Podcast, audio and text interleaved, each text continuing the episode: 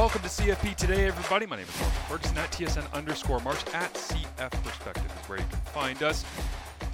Thank you to Fox 40, as always, for supporting everything we're doing around here. Go to their website, fox40shop.com. CFP15 is the code you use at checkout for 15% off of your entire order.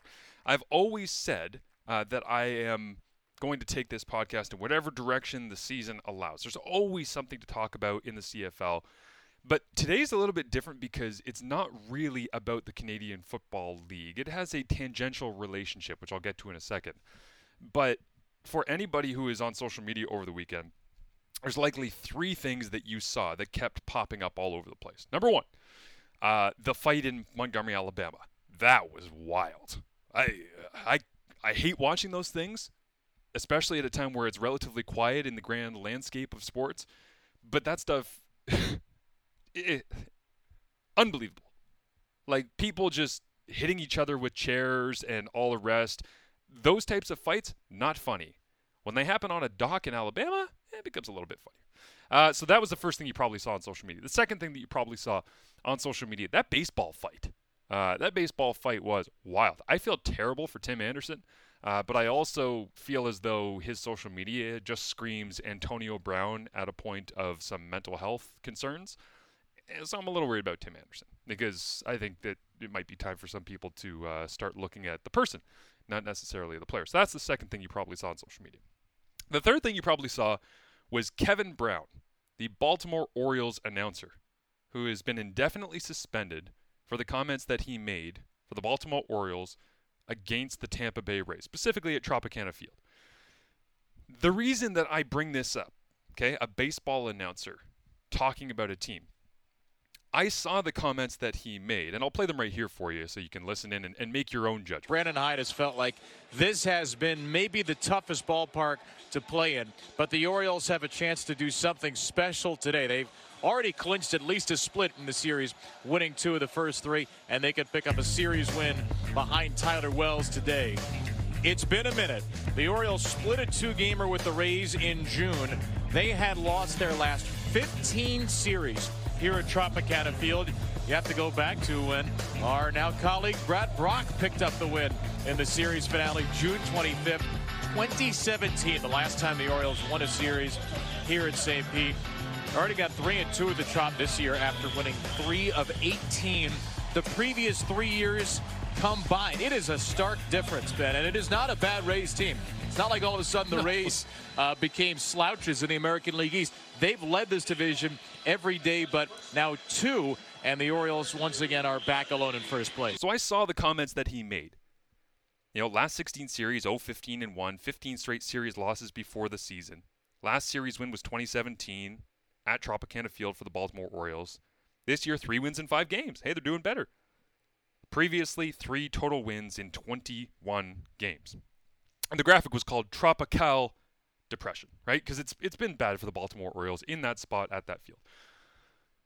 All of those things were in the Baltimore Orioles notes package produced by the Baltimore Orioles. They were then taken from the notes package, which is also something that we get in the Canadian Football League about. Wow, do you know the Hamilton Tiger Cats haven't won since, you know, 2000 and whatever in Calgary?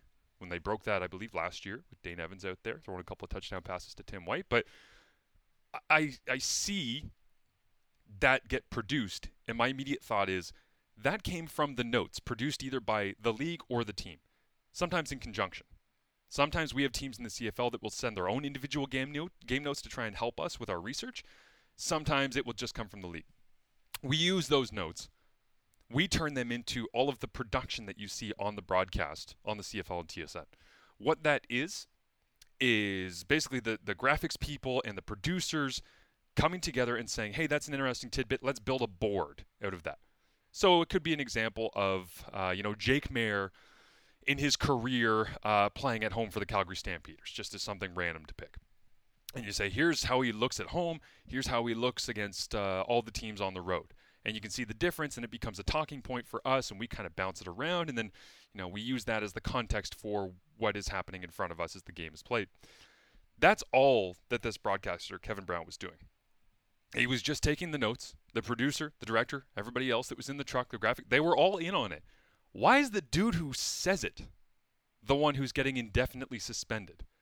And the broadcasting community, I think anybody who knows anything about how these things come to life on television understands that that dude is not at fault whatsoever. And it also, it was a completely benign statistic. It was like, hey, they've been bad here in the past, but they look better this year.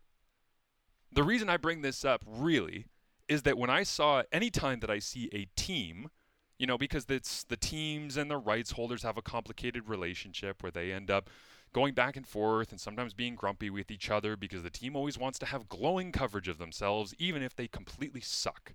The Orioles don't suck. They're a first place team in the AL East. But they have a past that needs to be mentioned as context for wow, this is how they've been able to turn it around this season and have more success.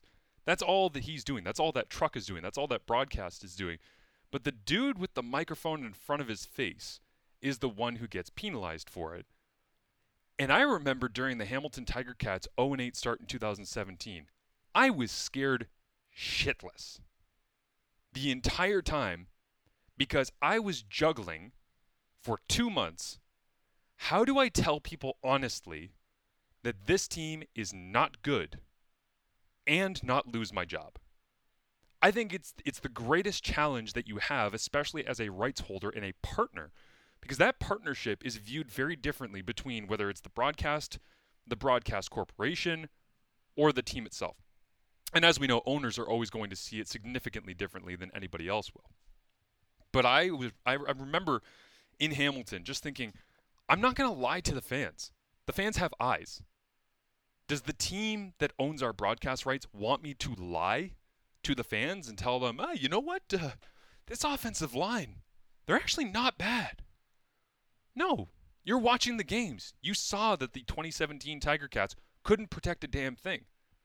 Now, I did get in some trouble because I sent out some Twitter clips of CJ Gable not blocking anybody properly, and that pissed off a lot of people, including CJ Gable, who was running around Tim Hortons Field allegedly looking for me the one day I didn't go to practice. With that being said, anytime that you have this relationship it's really hard to straddle that line of how can I be honest, give analysis, which I am paid to do, and also not make the people that are helping to pay my salary upset. The most important thing in my mind as a broadcaster is having a boss, whether that is your director of live events, your producers, whoever's above you in the power chain, the corporation. They have to be able to protect you and say, listen, man, you do your job, we will cover for you. We believe in you. We pay you to analyze this team. If this team is bad, you have safety and protection from us. I don't know what the power structure is with the Baltimore Orioles. What I do know is whatever that setup is, they failed Kevin Brown because they didn't give him safety or protection.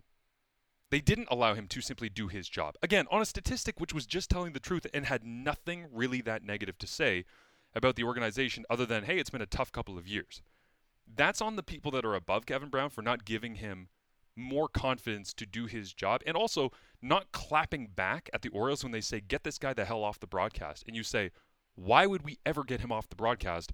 He was reading notes that came from the organization on how difficult the past has been in this team.